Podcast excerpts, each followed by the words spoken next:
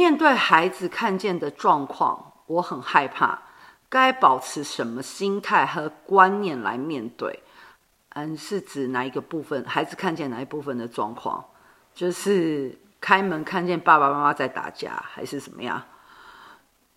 你就如果真的不知道的话，就保持自自然然的心态啊，或者是看一下 IG 的正能量语录，给自己加油鼓励打气一下。OK，如果觉得还是很不放心的话，欢迎带孩子来心灵词汇总堂和我聊聊喽。毕竟我这方面的经验很多。谢谢大家，母娘慈悲，众生平等。